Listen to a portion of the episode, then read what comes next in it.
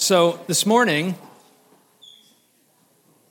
I would like, I would like some interaction here, some, some question and answer time, so you can talk back nicely. So here's a question What makes a life beautiful? So, to put this in a context, I went to a funeral recently where I heard this family talking about their husband and dad who had passed away, and it was clear that his life was beautiful. What would cause you to say that someone's life is beautiful, yours or, or someone else's? Give me some thoughts on this. Sacrificing? Yeah, sacrificial, yeah. What else? Kindness, exuding kindness in their, in their character, yeah. What else? Happy, joyful. Yeah, nice to be around those people, right? Compassionate. Yeah. Merciful. Servant. Yeah. Something I've been thinking a lot about lately has been uh, being gentle in a world that is not. being gentle. So, yeah, these are character qualities, right? Notice nobody was like that they were rich they had a nice car. They took that awesome vacation one time. Now, granted, if you did that with that person and character qualities came out in the midst of it, fine, that, you know, that's great. Generosity, gentleness, peaceful, loving. So let's look at the flip side of this. What in the last week made your life not beautiful?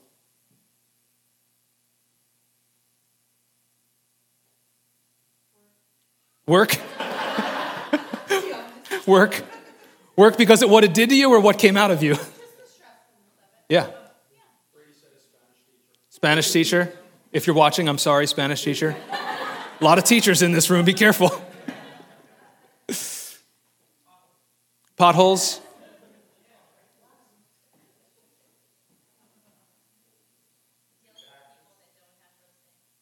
Dealing, dealing with people that don't have those things. What'd you say, Bill? Taxes. Yes.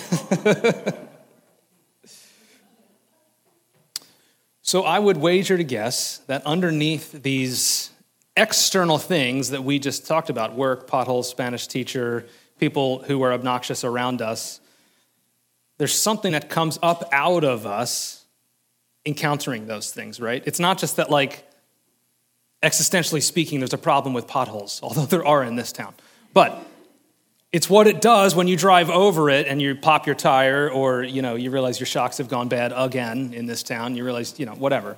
You know, when you're at work and you're dealing with that person and that stress comes out of you or that, that fight you had with your spouse or the problem that you had with, you know, a loved one or a kid where just that, that nastiness comes out of us. There's this, this stuff that comes out in the midst of that. And whether it's from other people onto us or from us onto them, there's this this meanness, this hostility. You know, if somebody is generous and we would say that's a beautiful life, we encounter stinginess. Or if somebody was compassionate, we encounter, you know, injustice in the world. And, and there's these, these things of selfishness and, and envy and pride. And it's what scripture calls sin, right? Like it's what comes out of us, it's what comes out of others towards us that we run into and bump up against that makes life less than beautiful. Well, Today, as we continue on in this series through James, looking at single minded maturity, James starts drilling down on what makes a life beautiful. And he's comparing two kinds of wisdom, as it were, and saying there is a, there is a wisdom that produces beauty, and there's a wisdom that produces sin and ugliness and, and disorder. And at the one, at the root of the one wisdom is the gospel, is the peace of Jesus and, and what comes out of it is gentleness and, and purity. And James says this is the wisdom from above.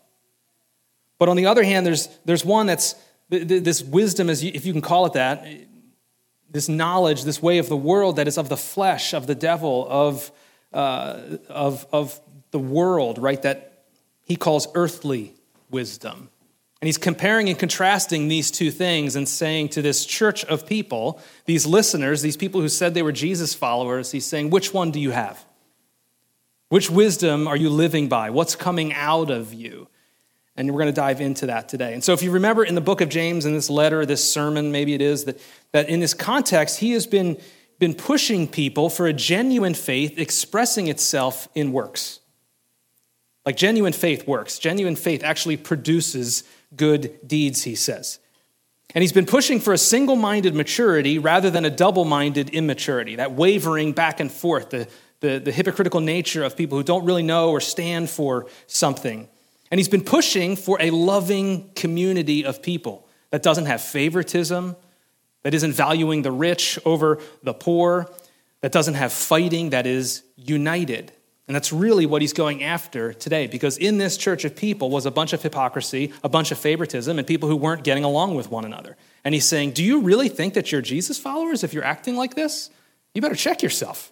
What's actually going on? What wisdom are you actually living by? And so the idea today is that godly wisdom, right, gospel centered wisdom is satisfied in Jesus, fully satisfied in Jesus and gentle towards others. And it's a satisfaction in Jesus that actually leads us to have peace with others, to be gentle towards the people around us, to have a beautiful life. Have a copy of the scriptures. You can turn to James 3, put it up there on the TVs behind me. We're going to read the remainder of James 3, starting in uh, chapter, I mean, sorry, uh, 3, verse 13, going up to the first couple verses in chapter 4. So James says this. Who among you is wise and understanding? He's kind of poking at him a little bit. Who, who, you know, all right, who of you actually thinks that you're wise and understanding? By his good conduct, by his good conduct, the word there really means beautiful life. By the goodness of this person's life, by the beauty of their life, he should show that his works are done in the gentleness that comes from wisdom. Underline that. the gentleness that comes from wisdom. But if you have bitter envy and selfish ambition in your heart, don't boast and act like you have wisdom, right? Don't boast and deny the truth. Such wisdom does not come down from above, but is earthly, unspiritual, demonic. Yikes. He's speaking to churchgoers. For where there is envy and selfish ambition, there is disorder and every evil practice. But the wisdom from above is first pure, then peace loving, gentle, compliant, full of mercy and good fruits, unwavering, without pretense. And the fruit of righteousness is sown in peace by those who cultivate peace. What is the source of wars and fights among you? Don't they come from your passions that wage war within you or wage war within your members? You desire and do not have, so you murder and covet and cannot obtain. You fight and wage war. You do not have because you do not ask. You ask and you don't receive because you ask with wrong motives, so that you may spend it on your pleasures, so that you may spend it on yourself. So, why is James making this argument? I would argue he's making this argument because there are people in the room who are boasting about their goodness, about, their, about how great they are in Jesus, about the wisdom that they have, the way that they're going about life. And they have no self awareness. And he says they're actually deniers of the truth. They don't realize the, the, the, nastiness that's inside of them that's coming out and hurting the people around them, that they are full of selfish ambition and envy. And I would argue that probably uh, what's attached to that is some people are being religious. Look at me, I go to church. Look at me, I give a lot. But they're jerks. He's like, this is a problem. This is a problem. This selfish ambition, this envy that's coming out of you, this is not of Jesus. This is not of the gospel. They have wisdom, but their behavior doesn't line up, and he's just drilling down on it. So I want to compare these two things, right? Comparing earthly wisdom and wisdom that is from above, the way that James does, and sort of figure out like where we are on this spectrum, right? And, and really, this is part one of two talks. Next week, we'll sort of wrap this up where he, he gets even tougher and starts calling them adulterers. Like, he's like, bam, like just James doesn't cut corners. Like, he's just all over. So, this is part one, right? So, we're going to look at this earthly wisdom versus gospel wisdom or godly wisdom. So, earthly wisdom, boasting, is what he's saying it is. Boasting about the wisdom that the, these folks have. Where does it come from? Where does he say that it, it comes from? The origin, he says, is earthly, unspiritual, and demonic. So to me, I identify these as like the three enemies of the soul earthly, uh, meaning it, it, it's worldly, right? It's of, it's of this temporal world. It's, it's unspiritual, meaning it's of the flesh. It's of my own fallen flesh. Or it's, it's demonic, meaning it's from the devil, right? And these are the enemies of our soul the world, the flesh, the devil. And he's saying that's this wisdom that you're saying you've got, it's actually coming from that. It's coming from those places. And he says what it's producing in the heart is envy and selfish ambition. In their heart, it's all about me, me, me, me. And this dissatisfaction in life and bitter envy of what people have and a selfish ambition to get ahead and make something of my life. It's saying, I want what you have. I'm not happy with what I've got. I want what you have.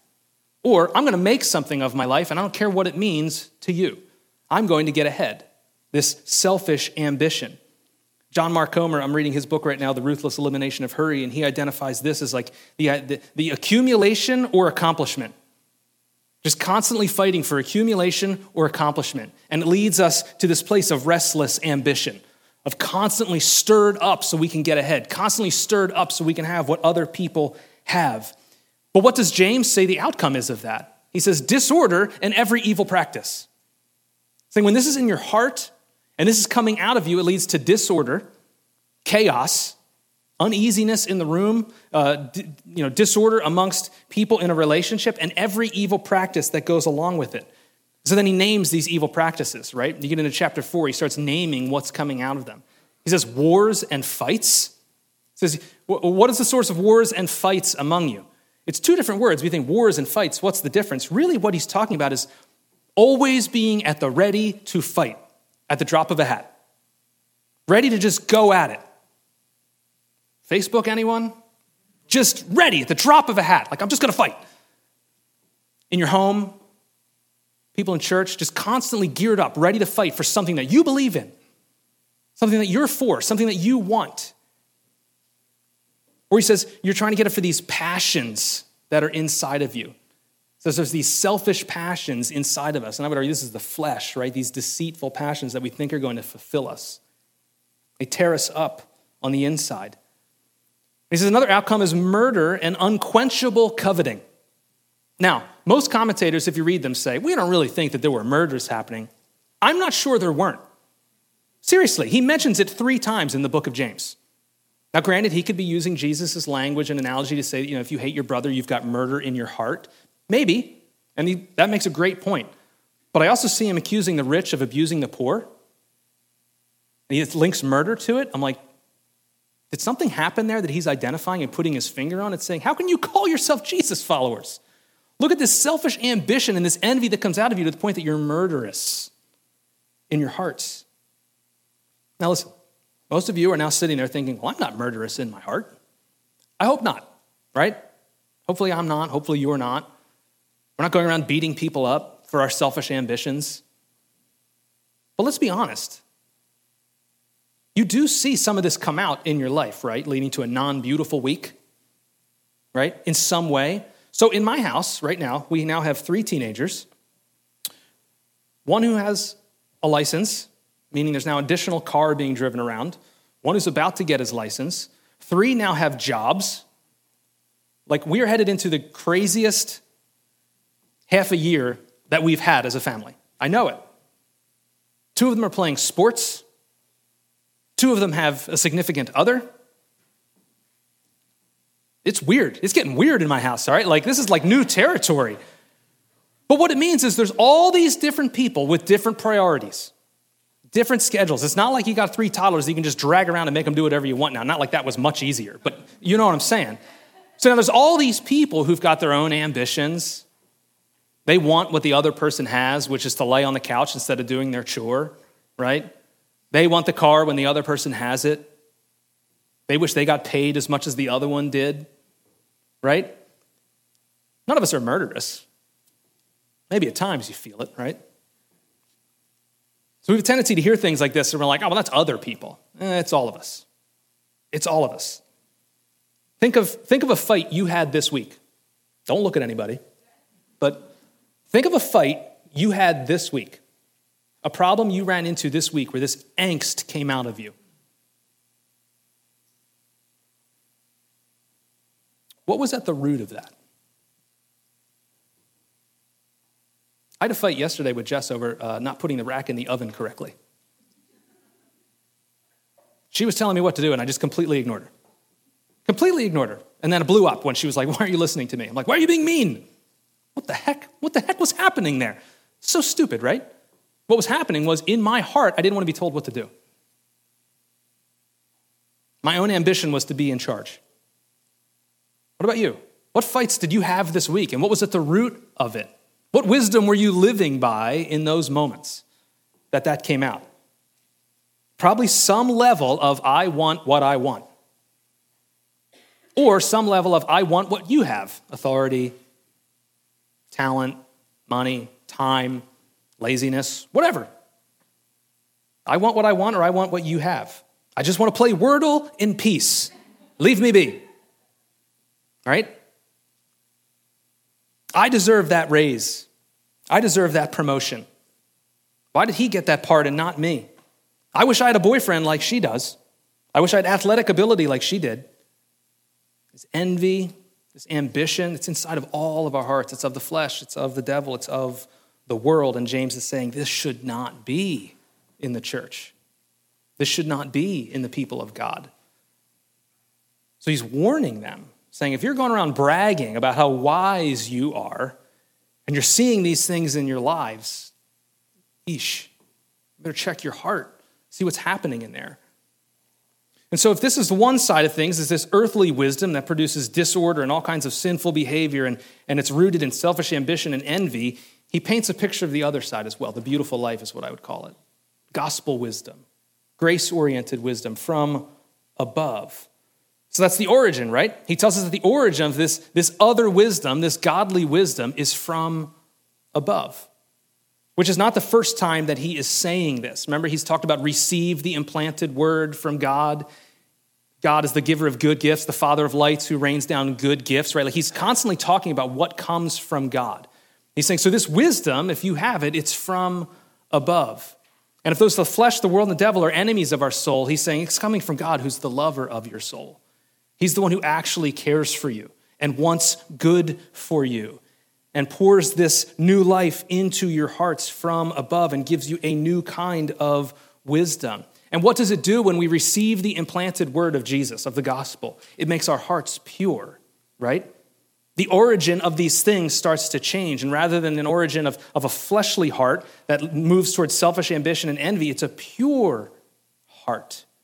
And that word there, pure, is everything that you would think it means undefiled. Think of someone with an undefiled heart, an innocent heart, virgin, sacred. It's actually connected to the word holy, meaning set apart totally different, totally other, set apart to worship. And if the other is this restless, just ambition, this, the opposite, would be restful abiding. A heart that just abides in Jesus, that Jesus abides with in purity. And the outcome of that is obvious gentleness, it's peace, it's love, it's all the things we talked about that make a beautiful life of someone who's restfully abiding in Jesus. Look at those words with me again in verse 17. He says, The wisdom from above is first pure, then peace loving, ready to make peace, as opposed to always being ready to fight, gentle compliant. I, I don't really like the translation of compliant right there. If you get into it, really what it means is able to be persuaded. When was the last time you were able to be persuaded in the midst of a tense argument? Not compliant like getting rolled over, but able to talk, able to dialogue, able to be persuaded, full of mercy and good fruits, meaning these good things coming out towards people in need. Unwavering, meaning steady, even keel right? Which goes back to his beginning, right? Not being tossed about like a wave, just unwavering, steady, even keel. You know how much I want that in my life? Man, I need that. Without pretense means not hypocritical, not changing back and forth, but singular minded. When this comes out, it changes how we act towards the people around us. We become a more loving, gentle person, a beautiful person who cares well for the people around us rather than just having selfish ambition and envy at the root. Which this should sound familiar. Back in chapter 1, what did James say? Verse 19 of chapter 1, he says, My dear brothers and sisters, understand this. Everyone should be quick to listen, slow to speak, and slow to anger. For human anger does not accomplish God's righteousness. Therefore, ridding yourselves of all moral filth and the evil that is so prevalent, meaning being pure, humbly receive the implanted word which is able to save your souls. So, what he's saying is when you are living from this wisdom from above, when the gospel's been planted in your heart in a true and genuine way, you're able to be slow to speak, slow to anger, quick to listen, pure in your intentions rather than living in a place of selfish ambition and envy and the restlessness that accompanies it.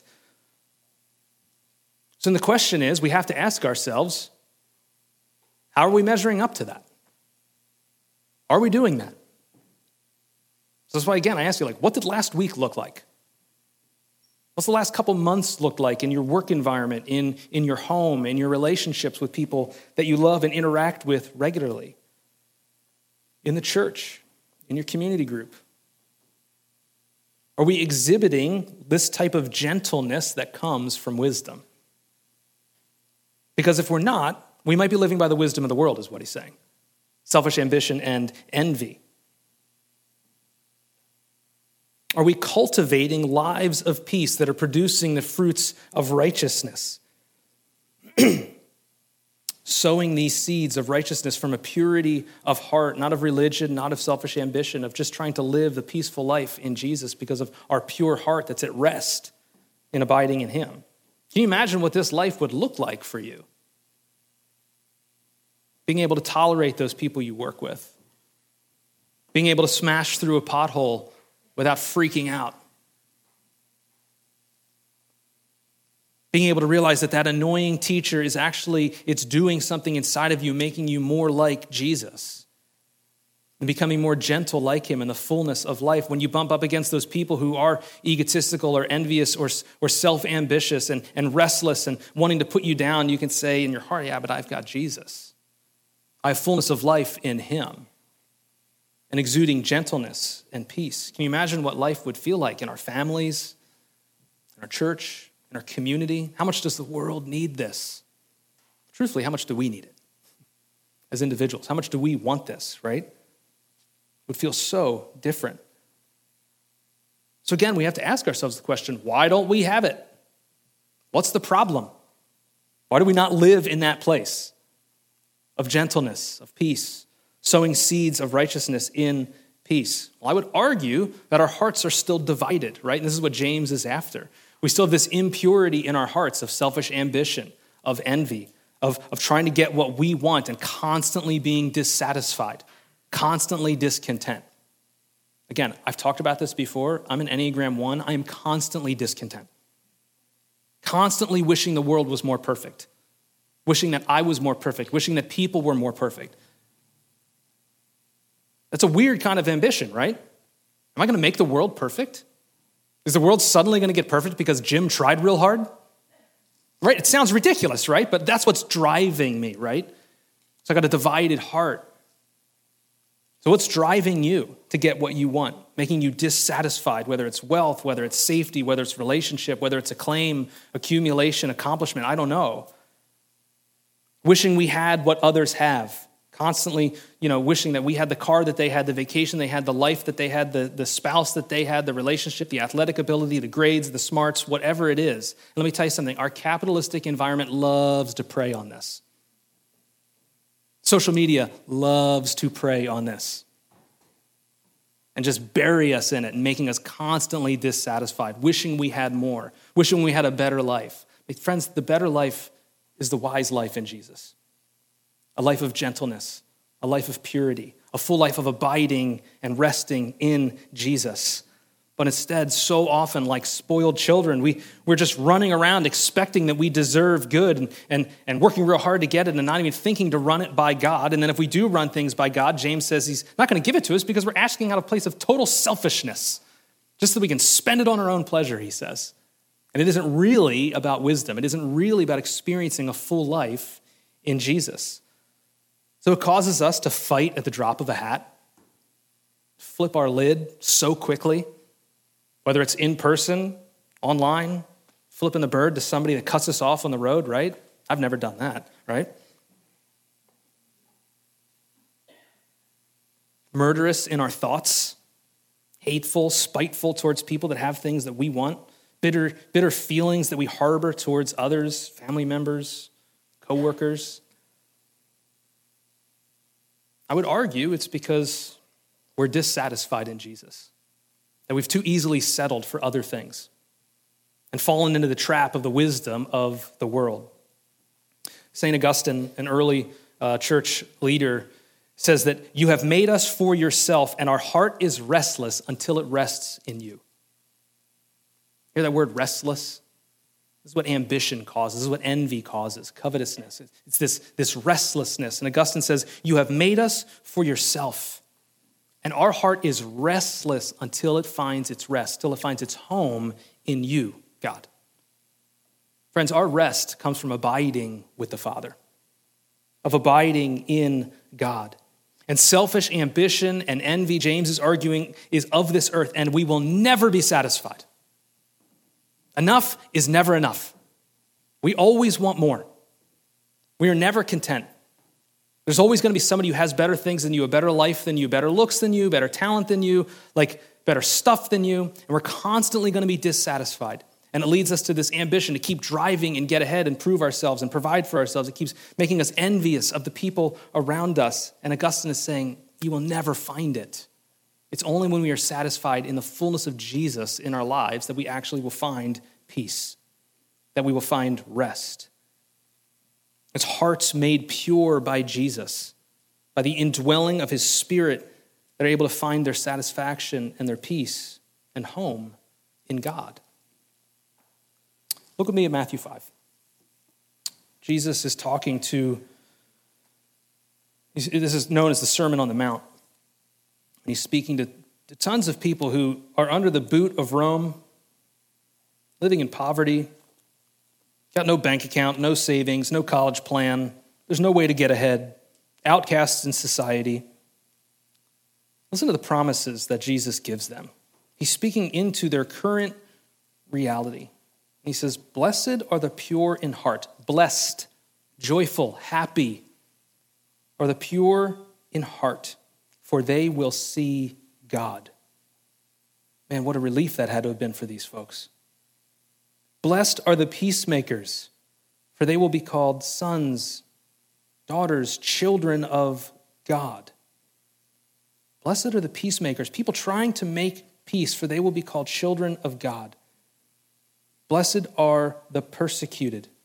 Blessed are those who are persecuted because of righteousness, trying to live righteously, uprightly, for the kingdom of heaven is theirs. These people are trying to live the beautiful life, a godly life, being pure in heart, being peacemakers, being people who are doing uh, righteous deeds. And what Jesus is saying is, Yours is the kingdom. It's yours. You get God. This is the reward. You get God. You get His presence. You get His kingdom. You will be called His children. And so I would argue that as Jesus lives this out throughout the rest of the Gospels, we see that the only way we can really have this is through Him. Through Him giving us a heart of flesh, of getting rid of our impure hearts and giving us His own heart that comes through His death and resurrection. In Ephesians 2, Paul is writing a letter to a group of people who are fighting with one another over their identity. They could not be any further apart at this day and age. Gentile people and Jewish people fighting over their identity, over what makes them important, what makes them special, what should give them power and authority. And Paul wipes all of it away as bunk and says, No, no, no, no. It's only in Jesus that you can have unity. It's not over your identity. It's not over your ambitions. It's not over what you envy in one another. It's not over your status. It's only about your status in Jesus that you can actually have peace, that you can actually live this out in the joy of the presence of God. Verse 12 says this He says, At that time you were without Christ, excluded from the citizenship of Israel, and foreigners to the covenants of promise, without hope and without God in the world. But now, in Christ Jesus, you who were far away have been brought near by the blood of Christ. For he is our peace. He is our shalom. He is our rest. He is our wholeness, who made both groups one and tore down the dividing wall of hostility. And we're fighting over identity, and we're fighting over what I have and you don't, or what you have that I don't. No more selfish ambition to get ahead and be the greatest in the kingdom. He says, You have it all in Jesus. It's only in Him that you can be one. He tore down the dividing wall of hostility. In his flesh, he made of no effect the law consisting of commands and expressed in regulations, so that he might create in himself one new man, one new humanity from the two, resulting in what? Peace he did this so that he might reconcile both to God in one body through the cross by which he put the hostility to death. The selfish ambition, he puts it to death. The envy, he, he puts it to death on the cross. He came and proclaimed the good news of peace to you who were far away and peace to those who were near. Now listen to this. For through him we both have access in one spirit to the Father. Jesus is saying all that stuff that makes us fight one another all that stuff that James is describing here in this church, the disorder, the sinful behaviors that come out, the way they're treating one another so poorly, murderous in their hearts, coveting what the others have, selfishly putting other people down so they can get ahead. He says, all of that is meaningless. All of it is meaningless compared to life in Jesus. He's saying it's only in Him that you can actually have unity. It's only in Him that you actually have peace with God and can have peace with others. Rest with God so they're not restless towards one another. Rest in God so we know that we are children of God, co heirs with Jesus, every one of us. Be able to live a life of gentleness towards one another because I don't need anything and you don't need anything. We have everything that we need in Jesus. And when we know that, we can share with one another, we can bless one another. I don't need to get ahead and put you down, and vice versa. It doesn't have to be true either. He's saying Jesus is our only source of corporate and personal peace. Jesus, who gave up his self ambition of being king over all things to come in a human form as our way to the Father. Jesus, who did not envy his status with God, did not covet it enough to hold on to it, but gave it up and became in the likeness of a servant so that we could become children of God. Jesus, uh, who was the, the purest of all, the purest heart of all, allows his heart to stop beating so that you and I can have life. This is the goodness of our God towards us. He says, Believe this. Receive this wisdom from above so that you can have peace with one another, so you can love people in gentleness. Friends, Jesus is our peace. It's the only way that we can become gentle human beings. It's the only way we can get rid of the self ambition and the envy that drives us to hate one another that drives us to murder and, and be uh, against one another, to cause all this kinds of disorder and chaos. It's abiding instead of ambition, abiding in the finished work of Jesus, abiding in his presence. Jesus is our peace. There's no need for me to fight for my own way, for my own stuff, because he has given us God. Everything we need is in the Father, he says. There's no need for me to fight to get what others have because he has given us the kingdom, an unshakable kingdom that cannot be taken away. We are co heirs with Jesus now and for all of eternity. It cannot be taken away. Jesus has given us a pure heart, one that can identify when we're off somewhere and say, no, no, no, no, that's not the gospel. No, no, no, no, I don't want that anymore. No, no, no, no, I'm going to choose Jesus instead of that ambition.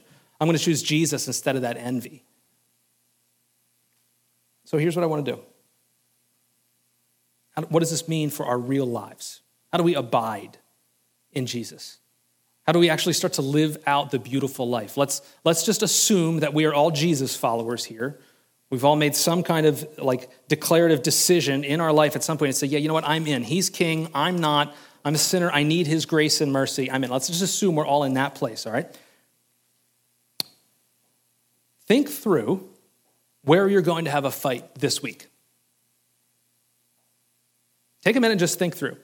Where are you going to have a fight this week? And you know where it is.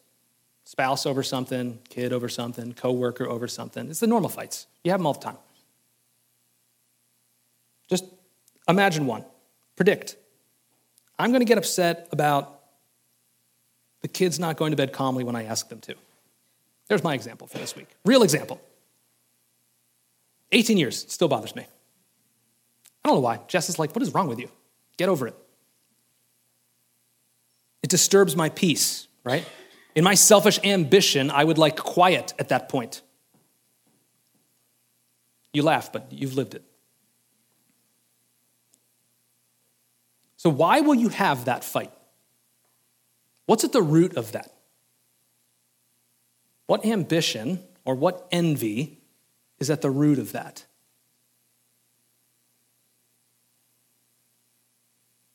So, now for the, the left brain people in the world, let's think about the mind for a second. How does your identity as a child of God give you peace in that situation? What has Jesus purchased for you through his death and resurrection that gives you peace in the midst of that situation? That says, you know, it turns out I actually don't need to be overly ambitious about this. I actually don't need to envy this thing that this person has to where it comes out of me in some covetous rage.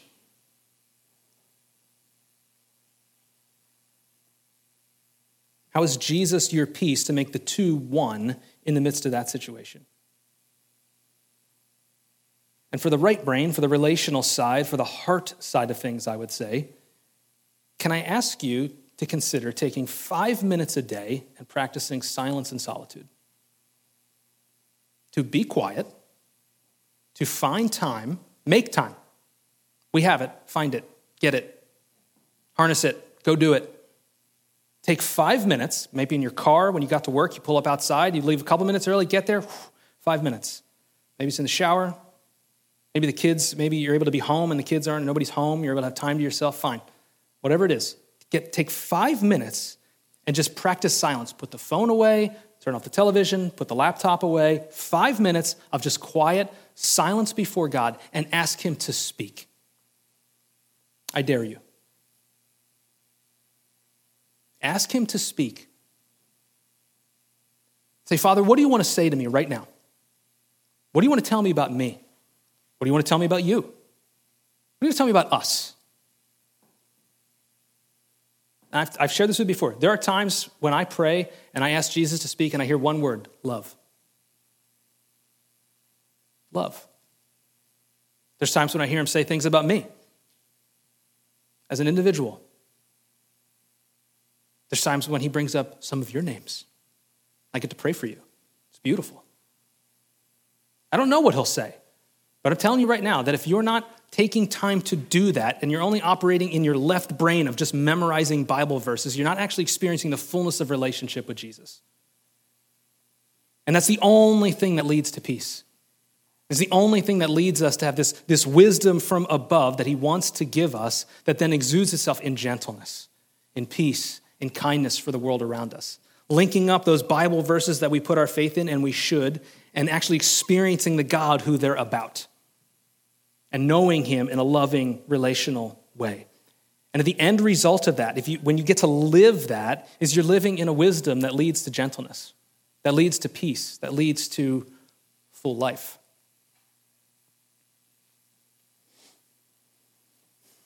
We are going to take communion together.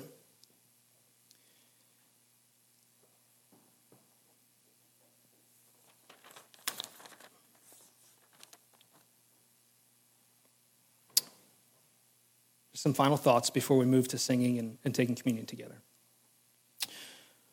We will only grow in purity of heart as we find our satisfaction in Jesus, if we're content in Him. It's Him alone who purifies us through His death and in finality in His resurrection, right? And in our being resurrected someday. We will only grow a beautiful life as we sow seeds of righteousness in the peace that Jesus brings. Not in our religion, not in our legalism, just from a pure heart that Jesus gives us, saying, I want to live a righteous life. I'm going to work towards this. We will only become gentle when we are so calm in our own hearts because of the finished work of Jesus. There's no more work, no more striving to do. We have everything we need in his death and in his resurrection. But it's only if we really believe that and experience that that it will start to come out of us in the way that we treat the people around us. This is what James is after. Saying, don't boast in your selfish ambition and your envy. Boast in the wisdom that comes from above, which is Jesus. It's the implanted word of Jesus Christ in our souls.